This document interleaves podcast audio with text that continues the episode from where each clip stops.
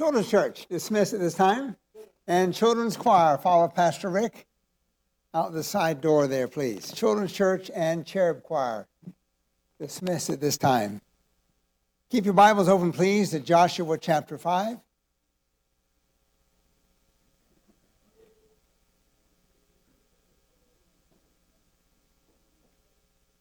It's fun to watch their faces. I wish adults had that kind of look on their face when they come to church.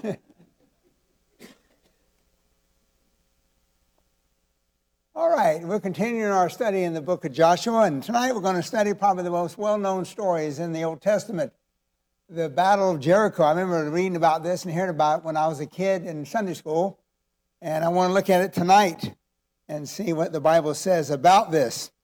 And so uh, we're going to begin, and again, chapter 5, verse 13, we're going to look at the captain mentioned here.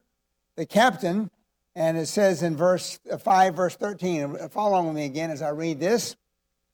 It came to pass when Joshua was by Jericho that he lifted up his eyes and looked. And behold, there stood a man over against him with his sword drawn in his hand. And Joshua went unto him and said, Art thou for us or for our adversaries? Verse 14. And he said, Nay, but as captain of the host of the Lord am I now come. And Joshua fell on his face to the earth and did worship and said unto him, What saith my Lord unto his servants? And the captain of the Lord's host said unto Joshua, Loose thy shoe from off thy foot, for the place wherein thou standest is holy. And Joshua did so. Now the question is, who is this man? Who is this captain mentioned here? You see, he's called the captain of the host of the Lord. Who is this one? And um, I want to show you from the Bible, this was the Lord himself. And so, uh, interesting, many times in the Bible, when there's a chapter division, the ones who, the, uh, human authors who wrote this down, made a proper division because it's a change of thought. But I believe here, this division here should not be made. Because if you read from chapter uh, 13, chapter 5, 13 through 15, and go right to chapter 6, verse 1, the thought continues on. And so it says, in, look again in verse, uh, verse 15, it says, And the captain of the, ho- of the Lord's host said unto Joshua, Loose thy shoe from off thy foot, for the place wherein thou standest is holy. Joshua did so. Look in chapter 6, verse 1. Now Joshua, excuse me, Jericho, was straightly shut up because of the children of Israel, and none went out, none went in. Verse 2 And the Lord said unto Joshua, Now the Lord is the captain, the same one who spoke to him and to loose his sandals because he walked on holy ground. So, the, who is the captain? None other than the Lord Himself. And it's evidenced by the threefold response of Joshua. How did Joshua respond when he said, I'm the Lord of the host? Three things here. First of all, in verse 14, he said, Joshua fell on his what? On his face. He realized who it was standing before him. And when he fell on his face, because he realized this was none other than God Himself in human form, he fell on his face. Next thing he did, and he did worship. He fell on his face and did worship. He's not worshiping a normal man, he's worshiping God himself. And then he asked, What saith my, my Lord and his servant? The next thing he did is the, proving the person that appeared to him is the same person who appeared to Moses in the burning bush. And in fact, look in verse 15 it says, And the captain and the Lord of hosts said unto Joshua, Loose thy shoe from off thy foot, for the place wherein thou standest is what? Holy. Hold your finger right here. Go me now to Exodus chapter 13, please. I'm sorry, Exodus chapter 3. I'm like Pastor Nichols. Exodus chapter 3. The same thing that God told Joshua when he approached him is the same thing God told Moses when Moses sought to approach God in Exodus chapter 3. Look with me, would please. Exodus 3. In fact, let's look in verse 1. We see the context here. This is Moses and saw the burning bush. Exodus 3, verse 1. Now Moses kept the flock of Jethro, his father in law, the priest of Midian, and led he led the flock to the backside of the desert and came to the mountain of God, even to Horeb. Verse 2 And the angel of the Lord appeared unto him in a flame of fire out of the midst of a bush. And he looked, and behold, the bush burned with fire, and the bush was not consumed. And Moses said, I will now turn aside and see this great sight, why the bush is not burnt. And when the Lord saw that he turned aside to see, God called unto him out of the midst of the bush and said, Moses, Moses. And he said, Here am I. Now look in verse 5, see if this doesn't sound familiar.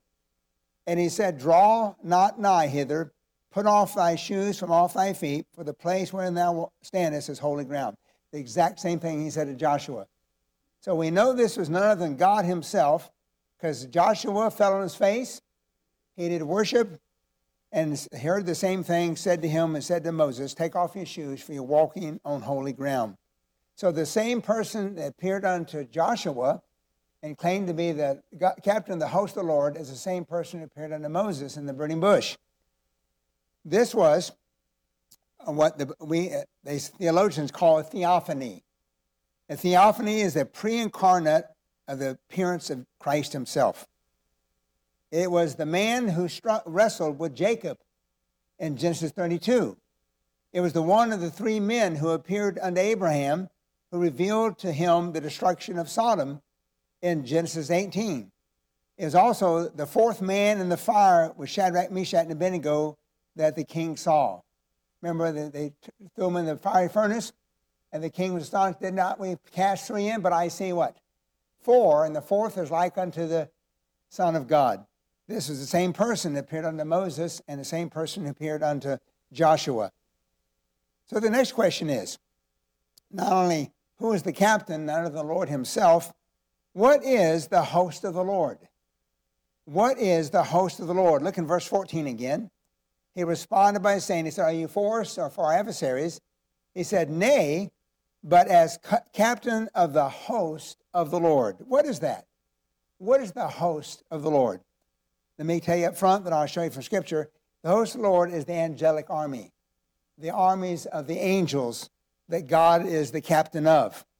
In fact, if you would please, one of my favorite stories in the Bible, go with me now to 2 Kings, please. This host of the Lord is the God's angels, and Jesus Christ is the captain of the angelic army. Go to 2 Kings chapter 6, please. 2 Kings chapter 6.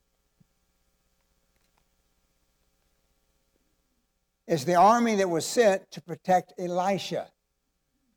2 Kings chapter 6. This is the host of the Lord that Jesus Christ said, I'm the captain of. 2 Kings chapter 6, verse 13, please. In fact, we're going to back up. When you find 2 Kings, look here, please. 2 Kings chapter 6. The king of Syria was trying to attack the Jews, the Israelites. But every time he tried to do something, the Israelites knew ahead of time what their plans were. In fact, the king could not understand. He thought there was a spy in, among his people. Look what he said in chapter 6 in verse 10. I'm sorry, verse 11. It said, Therefore, the heart of the king of Syria was sore troubled for this thing. What thing? That the Israelites kept knowing what was going on, what their plans were. And he called his servants and said unto them, Will you not show me which of us is for the king of Israel? Who's the spy? Who's the traitor here? There's somebody among us that knows what's going on and sharing with Israelites what our plans are. Verse 12. And one of his servants said, None, my lord, O king, but Elisha, the prophet that's in Israel, telleth the king the words that thou speakest in thy bedchamber. In other words, the most private words you have, he knows what they are. And everything you plan to do against Israel, he tells the uh, army of Israel so they can plan accordingly. Now, verse 13, the king was going to try to capture Elisha. In verse 13, and he, the king, said, Go and spy where he is, where Elisha is, that I may send and fetch him. And it was told him, saying, Behold, he is in Dothan. Therefore send he thither, notice here, horses and chariots and a great host and they came by night and compassed uh, the city about. So this king was mean business. He sent a whole army of Syria, completely surrounded the city of Dothan where he was located. Said, I'm going to catch this man, and we're going to finish this once and for all. And then verse 15. And when the servant of the man of God I'm sorry, verse 14. I read verse 14, he said, horses chariot. Verse 15, when the servant of the man of God was risen early, he gone forth, behold, the host, they talk about the Syrian army, compassed the city both with horses and chariots. And his servant said unto him, Alas, my master, how shall we do? So the, the Syrian army surrounded the city by night. Here's the servant of the Lord walks out of the door and after he woke up and looks around him, and the city is completely surrounded. And he goes to Elisha, What in the world are we going to do? We're surrounded, and the Syrian army is here to capture us. And I love this. Look with me in verse 16. And he, Elisha, answered, Fear not, for they that be with us are more than they that be with them. Now, I can just imagine the, the uh, servant thinking about that. As when he said, he looked out, he's the one that saw all the Syrian army, no doubt hundreds, maybe thousands of soldiers surrounding the city. And he goes, tells Elisha, that we've got a problem here. They're surrounding us. He said, Don't be afraid. There's more with us than with them. And no doubt, I, I can see the servant saying, Wait a minute. Can't you count? There's two of us, and there's thousands of them. And notice what Elijah said. Elisha said, verse 17, and Elisha prayed and said, Lord, I pray thee, open his eyes that he may see. And the Lord opened the eyes of the young man, and he saw, and behold, the mountains were full of horses and chariots of fire round about Elisha. Actually, he saw the Lord's host. He saw the Syrian army, then he saw God's army. And therefore, his fears were put to rest. My friend, that's the army that the captain is the host, I mean, the captain of. Next, it's the same. So, who is the host of the Lord? It's the same army sent to protect Elisha, but also it's the same host that David referred to when he confronted Goliath. Remember that situation when David uh, confronted Goliath? Let me read it to you in 1 Samuel 17, I believe it's on the screen. Then David said to the Philistine, Thou comest to me with a sword and with a spear and with a shield, but I come to thee in the name of the Lord of what? Host. I come to you in the name of the God of the armies of heaven, the same host. But also, listen, please, we're talking about what is the host of the Lord? It's the same as the legion angels ready to protect Christ.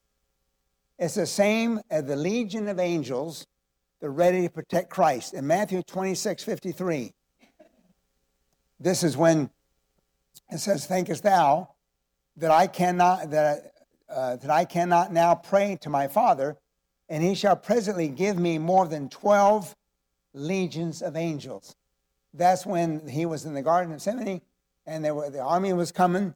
And Christ said, Don't you realize I could call the armies of heaven? And he said, I could call the legions of 12 legions of angels. And by the way, how many uh, soldiers are there in a legion? 6,000. And it said here, 12 legions. So the Lord says, I can call 72,000 angels to come protect me. My friend, that's the host which Jesus Christ is the captain of. So, who's the host of the Lord? The army sent to protect Elisha, the same one David referred to confronting Goliath, and the same legion angels ready to protect Christ. Now, let's go back to Joshua, please. Back to Joshua. The next question Who's the captain? Who's the host of the Lord? Whose side is he on? Who's the side? Remember, Joshua asked him in verse 13 of chapter 5 Art thou for us or for our adversaries? I love the answer. And he said, Nay, other words, neither. As but as the captain of the host, Lord, I am come. Basically, number one, God's not on anyone's side. My friend, God is a side. You understand that? God is not on anyone's side. God is a side. The question is not is God on our side, but are we on his side? Before the Battle of Gettysburg, President Lincoln was asked, Do you hope God is on your side? And he answered, No, I pray that we're on his side. He understood that truth. God is not on anyone's side, he is the side. The question of whose side are you on? When it comes to spiritual battle, the next thing, there is no neutral ground. There is no neutral ground in Matthew 12, 13, 12 30, excuse me, And he said, For he that is not with me is against me. He that gathereth not with me scattereth abroad. So God is a side, and it comes a spiritual battle. There is no neutral ground. Either on God's side or not. He is the captain of the host of the Lord. The host is the angelic army. Whose side is he on? He is a side. Let's pray we're always on his side. That's the captain. Number two. Number two, now look at the city. The city. Go back now to Joshua chapter 6, please. Remember, J- chapter 6, verse 1 just carries on from chapter, um, chapter 5, verse 8, 13. Verse 15, excuse me. The thought carries on. Notice it says, in what it says there, first of all, the city of Joshua, Jericho was well fortified. Now we're talking about the, he's going to defeat the city of Jericho. The city was well fortified. If you would hold your finger here in Joshua chapter 6, go with me now to Deuteronomy, please. I want you to see the city of Jericho was well fortified. Now I'm going somewhere with all this, so don't let me lose you, if you would please. Joshua was standing outside the city. He saw the captain of the host of the Lord. He realized who the captain is as none other than God himself, the captain of the uh, armies of heaven. Joshua asked him, Whose side are you on? He says, Neither. I am a side. Now, the city, we're going to look at the city of Jericho. Look in Deuteronomy chapter 1, verse 28. Now, the, the context here is the spies, Moses sent into the land to spy out the land, came back and gave a report to the Jews. And remember, of the 12, 10 came back with an evil report, two come back with a good report. And because the evil report, Deuteronomy chapter 1, verse 28, here's how they responded. It said, Whither shall we go up? Our brethren have discouraged our hearts, saying, The people, talking about the people in the, in the uh, promised land, which they're going to possess, the people is greater and taller than we. And notice here, and the cities are great and walled up to what? Heaven. So the report of the spies who spied out the land said the people are tall. They saw the sons of Anak, but also the cities. They're walled up up to heaven. And so let me share this with you. This, how about the walls around Jericho? I have two books here that deal with archaeology, and I'd like to read them to you. First of all, this book's called The Biblical World. It's talking about a dictionary of biblical archaeology. And archaeologists have did some excavations on where Jericho was founded. Here's what they said about the walls of Jericho. And um, we live a bit from this book, another one. It says here the main defenses of Jericho are comprised, about the walls, of two parallel walls. The outer wall was six feet thick, and the inner was 12 feet thick. And so that's talking about the wall. They found that by excavations, two walls parallel to each other with a, a divide between them. The first wall you come to was six feet thick. Then there was a, like a no man's land. Then they come to the second wall, which is 12 feet thick. That's what Pfeiffer said there in the biblical world. Now, here's one called the Survey Israel's History, uh, Israel, history Israel's History, excuse me, Leon Wood. Here's what he said. Description of the walls. The walls were a type which made a direct assault practically impossible. An approaching enemy would encounter a stone wall 11 feet high. So the first wall they come to was six feet thick, 11 feet high, and backed up with a, a slope of 35 degrees. In other words, you came to the first wall, it was six feet thick, 11 feet high, and had a slope on it. And it said that they would grease the slope with sometimes with oil or some kind of grease, make it slippery. So as the army tried to go up the wall, they couldn't get up there. Then there was like a no man's land between the next wall. And it goes on to say, and the second wall was 35 feet high and, and 11 feet thick. And so one was, uh, one was six feet thick and one was 11 feet thick, 35 feet high. And it goes on to say the steep, smooth slope prohibited battering the wall by any uh, effective device and building fires to break it. The army, trying to storm the wall, found it difficulty to climb in the slope, and the ladders to scale it could find no satisfactory footing. Other words, it was practically impossible to uh, defeat the, the army to get into the city. And so, again, two walls. The first one, 11 feet high, 6 feet deep, with a slope on it.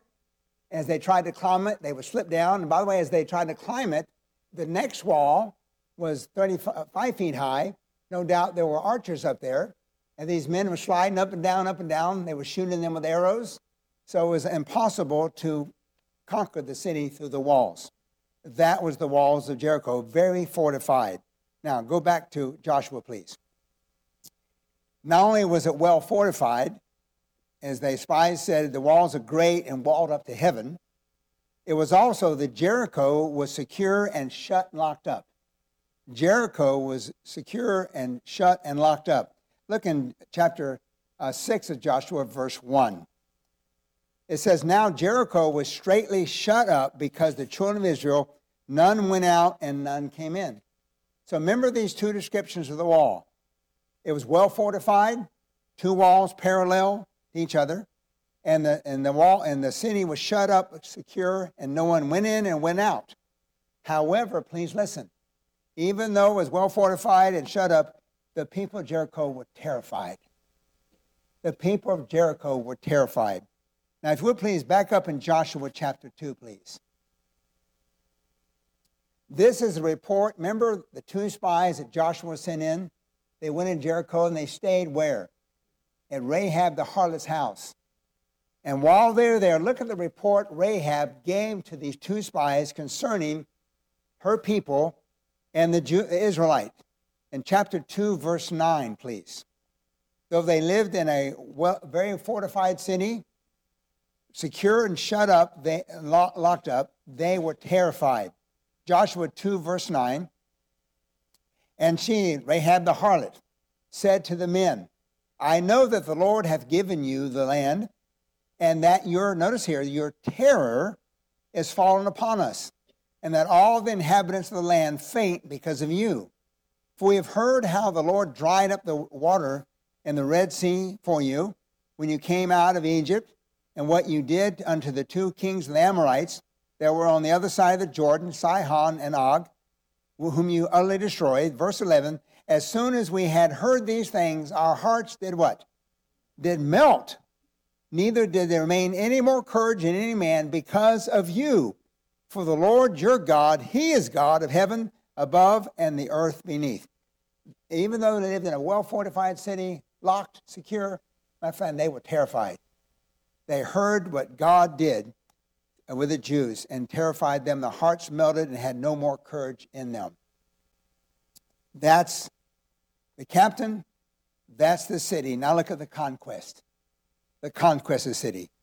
Look in chapter 6, verse 2. First of all, notice victory is promised. Victory is promised in chapter 6, verse 2. And the Lord said unto Joshua, See, I have given you, given into thy hand Jericho, and the king thereof, and the mighty men of valor. God told him up front, I've given this city and the people to you.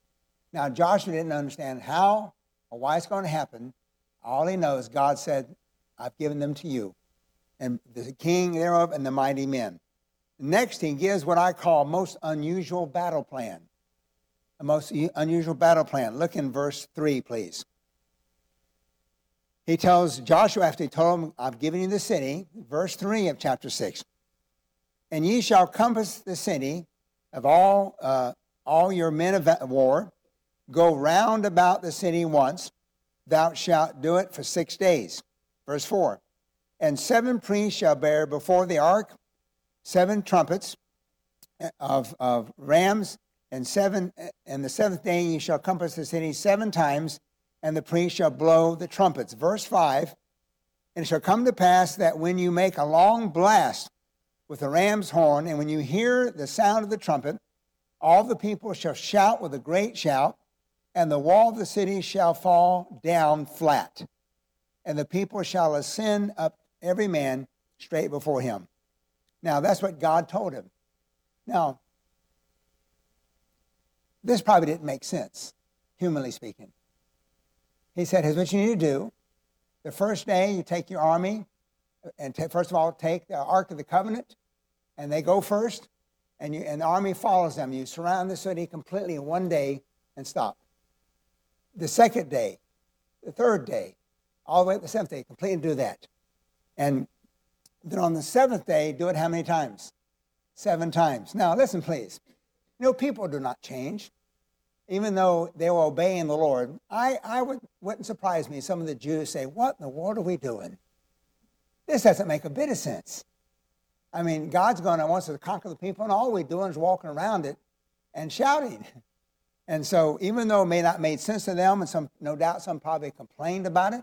I don't know that, but people don't change. They did exactly what God said. And we know the city, the walls did fall flat. So let me give you three important things to notice about this. First of all, the blowing of the trumpets. The blowing of the trumpets. What was significant about blaring trumpets? These trumpets or instruments are called Jubilee trumpets, used in connection with Israel's solemn feast to proclaim the presence of God. The conquest of Jericho was not therefore exclusively a military undertaking, but also a religious one. The trumpets declared that the Lord of heaven and earth was present, weaving his invisible way around the doomed city. In other words, God himself, in effect, was saying by the trumpets blowing that he is present. Uh, do not turn them. Let me read for you Psalm 24, verse 9. This is what the Lord was saying by the sound of the trumpets. He was saying, Lift up your heads, O ye gates, even lift them up, ye everlasting doors, and the King of glory shall come in. Who is the King of glory? The Lord of hosts. He's the King of glory. Selah. That's what God was saying by the sound of the trumpets. The next thing I want you to understand, important thing, not only the, the tr- instruments themselves, but the number seven. Did you notice the word num- number seven is mentioned several times? Again in verse 4, it said, Seven priests shall bear before the, the ark seven trumpets of ram's horns. And the seventh day ye shall compass the city seven times. So the Bible, in the Bible, the number seven often symbolizes completeness and perfection. There were seven priests, seven trumpets, seven days, seven circuits around the city. And though God's plan of action may not make sense to man, it was a perfect battle plan. Here's a question for you What caused the walls to fall? What caused the walls to fall? You know, I find it quite interesting to listen to what liberals say. You know what a liberal scholar is? A liberal is someone understand what the Bible says but doesn't believe what it says. And they try to rationalize, explain a supernatural event in a natural cause. Let me give you some various suggestions why the walls fell at the moment the people shouted. One person said this an earthquake caused the destruction. When they shouted, an earthquake occurred at the same time and the walls fell. A second suggestion the Israelite soldiers undermined the walls while the others marched. It was why some were marching, some were underneath digging under the walls. That's what one liberal scholar said. Another uh, uh, explanation the vibration set up by the trumpet blast and soldiers' shout caused the wall to collapse.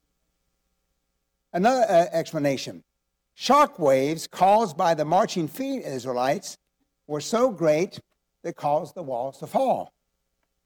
However, when we examine this, this was not a natural event. This was a supernatural event. It's clear the fact the walls were destroyed uh, by the, all over. There was one section of the wall that was not destroyed. You know what section it was? Rahab's house that part remained standing so she might remain safe. But the question is, what does the Bible say? What description does God give why the walls fell? Hebrews 11:30. Look on the screen, please. By faith, the walls of Jericho fell after they were compassed about seven days. What do you mean, Pastor? It means though they did not understand why God told them to do what they did, they obeyed. May not understand it, but they did what they said. I remember as a boy, my dad would tell me to do things I didn't understand. And many times I would respond by saying, Why, Dad? By the way, do your kids ever do that? Why, Dad? Why, Mom?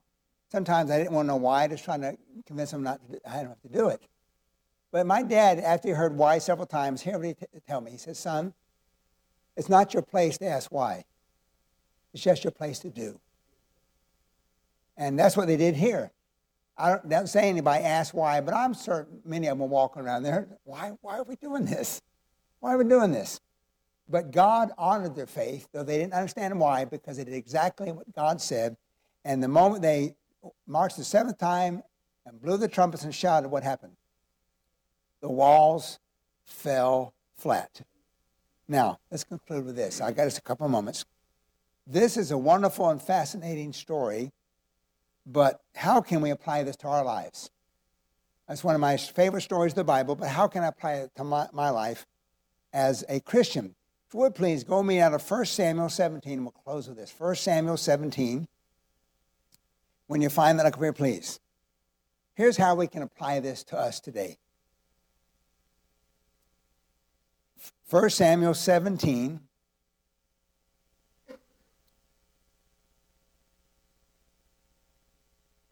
You may not have any literal walls around to get in, but many times we have big things before us. We wonder how God's going to take care of it. And when you find 1 Samuel 17, look at please. Let me read you something, and we'll read the verse together, and we'll close tonight.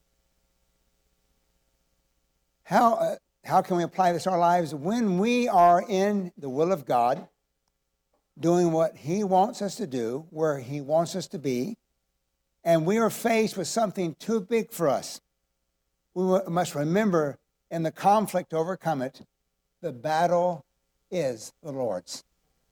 The battle is the Lord's. Look in 1 Samuel 17. This is David talking to Goliath. No doubt he had something big before him. He knew he could not himself conquer.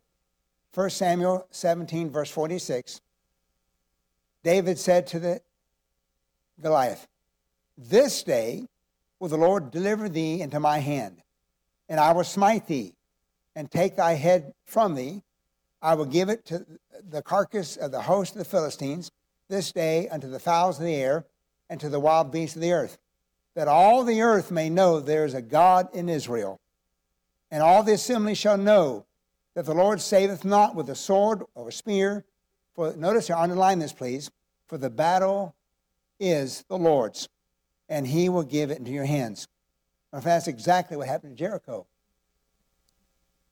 Jericho fell that all the promised land would know there's a God in Israel. And the Lord's, the battle is the Lord's. So let me close with this. What, is, what are the walls in your life? What issues are you dealing with? You see no hope or way to overcome them or no way to have victory over them? Sometimes God puts us in that position. And when you are in the center of God's will doing what He wants you to do, and there's a great wall before you, remember the battle is the Lord's. You just be obedient to Him, do what He says, and watch God work. Let's bow together, please. Tonight we looked at a wonderful story and we saw three things. We saw the captain, the Lord Jesus Christ Himself. We saw the city, fortified, well walled up, shut, secure. Then we saw the conquest. The conquest that God gave to, Jer- uh, to Joshua didn't make sense in human perspective. Though it didn't make sense, Joshua and the people of Israel did exactly what God said, and we saw the results. The walls fell. So, Christian, I ask you, what wall is in your life? You're trying to do what God would have you do and be obedient to Him. What wall you faced with? And you say, Pastor, I cannot see any means how to overcome this wall. My friend, remember the battle is the Lord's. Father in heaven, thank you Many times you lead us to a place where walls, we can see no way of overcoming them. And what are you trying to do? You're trying to show yourself strong on our behalf, that all the earth, all our friends, all people may know there's a God in Israel. And we need to realize this struggle is not ours, the battle is the Lord's. Thank you for being there for us. Thank you for who you are and what you can do in our lives. Maybe our faith always be dependent upon you and your power and strength and not ours. In Christ's name we pray. Amen.